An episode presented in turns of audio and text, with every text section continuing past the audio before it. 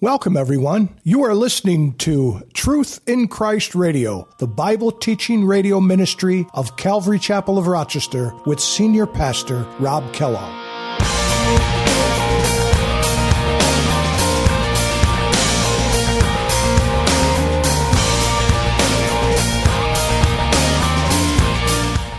A wise old sage said this one time. He says, As you go throughout life, you are going to have many opportunities to keep your mouth shut. Take advantage of all of them. Take advantage of all of them. And I can relate to that. And the reason is, is today, because of the advancement, you know, if we think about the internet and social media, people, because they can hide behind a screen or they can hide behind a computer, even several thousands of miles away, they have no conscience or problem speaking their minds online. And that's the world we live in today. And it's not just young people, it's from every class, every age group.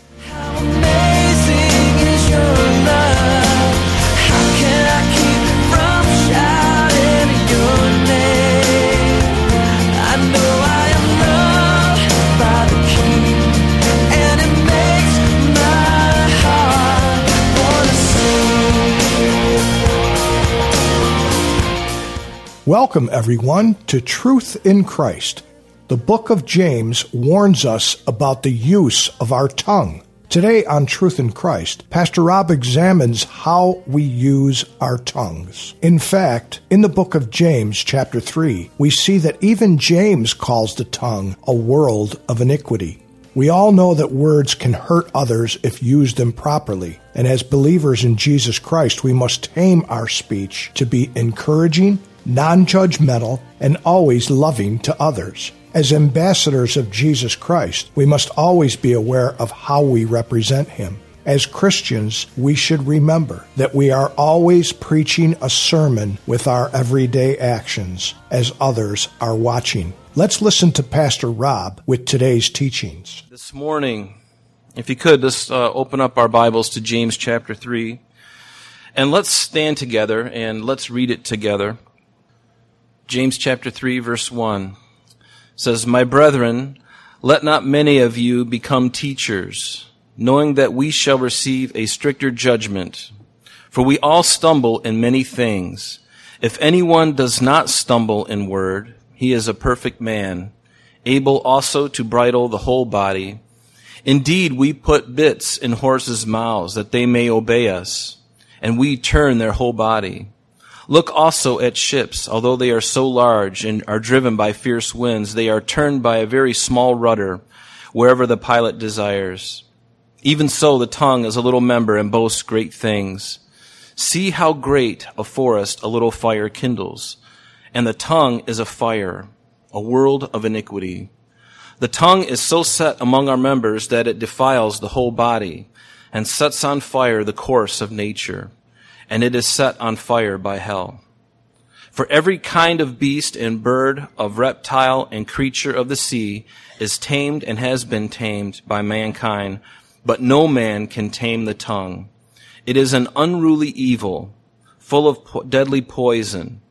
With it we bless our God and Father, and with it we curse men who have been made in the similitude of God. Out of the same mouth proceed blessing and cursing. My brethren, these things ought not to be so. Does a spring send forth fresh water and bitter from the same opening? Can a fig tree, my brethren, bear olives, or a grapevine bear figs?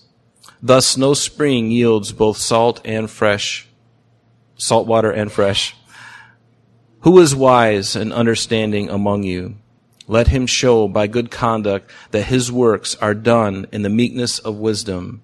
But if you have bitter envy and self-seeking in your hearts, do not boast and lie against the truth. This wisdom does not descend from above, but is earthly, sensual, demonic. For where envy and self-seeking exist, confusion and every evil thing are there. But the wisdom that is from above is first pure, then peaceable, gentle, willing to yield, full of mercy and good fruits without partiality and without hypocrisy. Now the fruit of righteousness is sown in peace by those who make peace.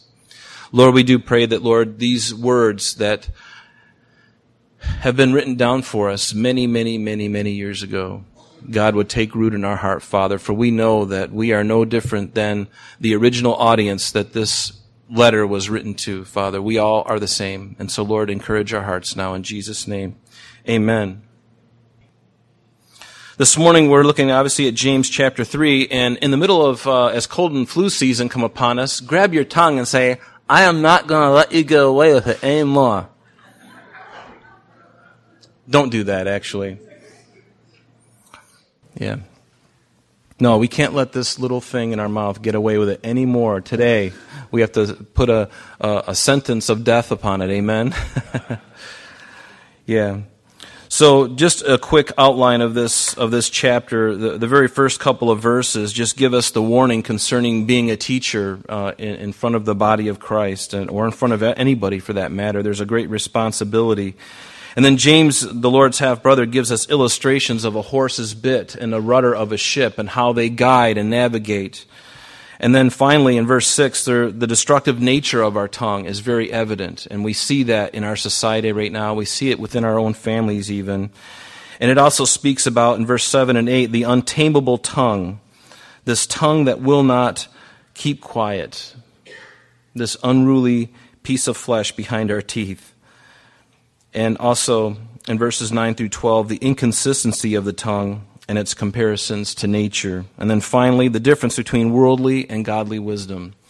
And so, as we look at this uh, chapter today, I want to read to you. A wise old sage said this one time. He says, As you go throughout life, you are going to have many opportunities to keep your mouth shut. Take advantage of all of them. Take advantage of all of them. And I can relate to that. And the reason is, is today, because of the advancement, you know, if we think about the internet and social media, people, because they can hide behind a screen or they can hide behind a computer, even several thousands of miles away, they have no conscience or problem speaking their minds online. And that's the world we live in today. And it's not just young people, it's from every class, every age group, all the way up to our president. I know that's a shocker but even all the way up, everybody in between. And even young ladies and mature women use language that would make their fathers and their grandfathers blush if they heard what they were saying online today. And some men and women have anonymous profiles online so that they have the freedom to just spew this ugliness all over everyone that, that they want. And this ought not to be. Amen?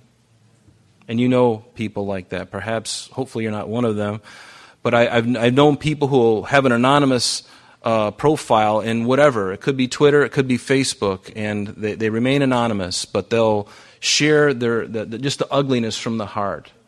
And it's so destructive. And they hide behind it with no fear of consequence. And many use it as an opportunity just to vent all the pent up frustration and anger at everything in life. It could be politics, it could be your own personal situation. We've let our mouths run all over our keyboards. We can be rash and unreasonable, downright vile, and we need to stop it. We need to stop it. Especially if you call Jesus your Lord. And for you young people, and I know this is true for adults as well, but for you young folks especially, don't think that your future employers aren't going to look at your Facebook page. Don't think that they're not going to look at your Twitter account because they want to find out who is it that I'm hiring? Who is it that I'm putting behind the most important part of my business? And character does matter.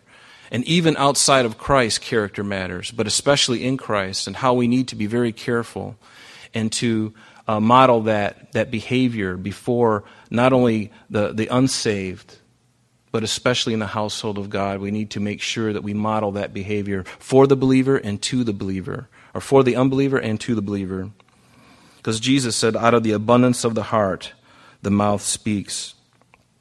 In Matthew chapter 15, verse 18, Jesus said, But those things which proceed out of the mouth come from the heart, and they defile a man. For out of the heart proceed evil thoughts, murderers, or murders, and adulteries, fornications, thefts, false witness, blasphemies. These are the things which defile a man. In James chapter 1, we get into it here.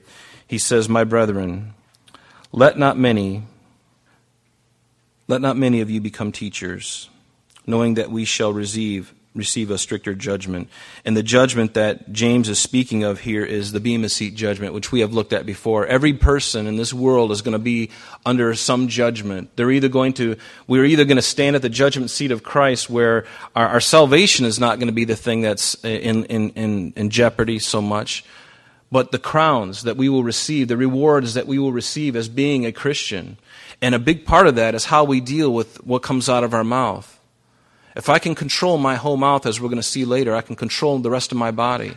If I can control my tongue, I can put in submission everything else in my life. But for some reason, this little thing that we hold in our mouth, which is really just a representation of what's inside of us, isn't it? Because this thing is not autonomous. The tongue that we have is, a, is just a microphone of what's happening in here, in our heart. And God is very concerned about what is within us. And so it really is important that we take a good look at that. But he says, Let not many of you become teachers, knowing that ye shall receive a stricter judgment. It is true. And that's why I take what I get the privilege to do very seriously. And any teacher, whether you're in the public school, whether you're in a Christian school, you're in a college, you're an adjunct professor, it doesn't really matter. Your role is so important. The things that you say can cut down somebody so quick, and it can also build somebody up so quickly. A professor has the ability to destroy a life with one word because they are looked up to. The standard is high. People look up to them, and they should. People look up to ministers, they look up to pastors. We're no different than anybody else. However, there is an accountability, and there is this place that God places each one of us, and it really behooves us to be careful about how we um, conduct ourselves in those positions. There are so many examples of a, of a professor sharing with a, a student body or one on one. And how he or she conducts themselves can make the difference in whether this young person is going to succeed and go on or whether they're going to be cut down and they're just going to fall back and they're going to fall out. Just one little word is so easy to say. Turn with me, if you would, to Ezekiel chapter 3. Now, up on the screen here, I have some verses listed, and we're not gonna. We may not go through all of them. We may just hit a few of them, but you can write them down. You can look at them later. But they all are in reference to this first verse that we have here. But in Ezekiel chapter three, verse seventeen, God says to Ezekiel, He says, "Son of man, I have made you a watchman for the house of Israel." Therefore, hear a word from my mouth and give them warning from me. When I say to the wicked, You shall surely die, and you give him no warning, nor speak to warn the wicked from his wicked way, to save his life, that same wicked man shall die in his iniquity, but his blood I will require at your hand. Yet, if you warn the wicked, and he does not turn from his wickedness, nor from his wicked way, he shall die in his iniquity but you have delivered your soul. And you can see as Ezekiel is, as a priest, he is God's prophet. He is also in the role of teaching. And he's saying, Ezekiel, take my word very carefully. If I tell you to do something, it's important that you follow through. And it's true for us too. If God has spoken to your heart to do something, do it. And if it's meant to encourage somebody, and especially in the encouraging, we're so easy. If, if you're like me, it's so easy to be corrective. But it's so much more wonderful when God gives you a word for somebody. Say, go up and just tell them how much I'm pleased with what they're doing. Will you go up to them and just encourage them? You know, I think if we did that more often, we'd have a whole different world. Our church family would be so much different. And I'm so glad that most of you are like that. You're like that. You, you want to bless, you want to encourage. Jesus in Matthew chapter 23 and verse 6, he says this Speaking of the scribes and the Pharisees, Jesus said, verse 6, they love, speaking of them, they love the best places at feasts, the best seats in the synagogues, greetings in the marketplaces, and to be called by men rabbi, rabbi, or master, teacher. And you are all brethren. He says, Do not call anyone on earth or I'm sorry, but you do not be called rabbi, for one is your teacher, the Christ, and you are all brethren. And do not call anyone on earth your father, for one is your father, and he who is in heaven. It's important that we take that very carefully. There's only one teacher. And you know, that's why some people will address a pastor or a, or a priest or something like that. They'll call him Holy Father. or Reverend so and so. The Bible says that there's only one who is Reverend. And it's only mentioned once in the Bible. Jesus is Reverend. There's only one Reverend. There's only re- one real true Father with a capital F. Of course, we call our fathers Father, and we know in context what we're speaking of. But when we speak of a Father in the sense of a, a place of authority, there is really only one, and that's Jesus Himself. So there is a great privilege and a great responsibility. In Luke chapter 12, verse 48, it says, But he who did not know, yet committing the, these things deserving of stripes, shall be beaten with few. For everyone to whom much is given, for him much will be required. And to him or to whom much has been committed, of him they will ask the more. And so when we are given that great responsibility of teaching, we have to take it very seriously in whatever uh, fashion that comes in. And there, it is a great responsibility. In verse 2, it says, For we all stumble in many things. If anyone does not stumble in word, he is a perfect or a, a full grown, mature person, a, a mature Christian man or woman, able also to bridle the whole body. Notice that. If anyone does not stumble in word, he is mature and able to bridle the whole body. If you can control this, chances are you can control your other appetites as well, because this one is the one that's the easiest to let go. It's very natural to us because we use it to communicate. That's, you know, how many words do we speak in a day? Very easy just to let things come off our tongue. And so, therefore, if you can bridle that tongue, the heart behind that tongue, you can do everything else. You can do everything else. Notice that James includes himself in there. He says, For we all stumble in many things. Every one of us. The Bible says that all have sinned and come short of the glory of God. Every single one of us. And I'm so glad that Jesus loves me. Aren't you glad that He loves you too? regardless of anything you've ever done. It is such a blessing. And notice also in Isaiah chapter 6 verse 5 says, "Woe is me," Isaiah said, "for I am undone, because I am a man of unclean lips." and I dwell in the midst of a people of unclean lips. For my eyes have seen the King, the Lord of hosts. And then one of the seraphim flew to me, having in his hand a live coal which he had taken with the tongs from the altar. And he touched my mouth with it, and he said, Behold, this has touched your lips. Your iniquity is taken away, and your sin purged. And I love the fact that there are examples like this in the Bible because when we think of apostles and we think of prophets, we tend to put them on a higher pedestal and we forget that they are no different than we are. We are all sinners saved by grace. And I love even the apostle John in 1 John chapter 1 verse 8 through 10. He says, "If we say that we have no sin, in other words, if we say that we have we don't have a sin nature, we deceive ourselves and the truth is not in us." Notice the pronouns. if we confess our sins, He is faithful and just to forgive us our sins and to cleanse us from all unrighteousness. And then finally, he says, If we say that we have not sinned, we make him a liar, and his word is not in us. And so, again, the Apostle John, the beloved apostle, the one who laid on the breast of Jesus on that night uh, of the Last Supper, this wonderful man, he would include himself in saying, We have all sinned, and my tongue needs to be cleansed. In Galatians chapter 5, verse 22, it says this, and this is a passage we know very well. It says, But the fruit of the Spirit is love, joy, peace, long suffering, kindness, goodness, faithfulness, gentleness, and here it is self control. Against such there is no law.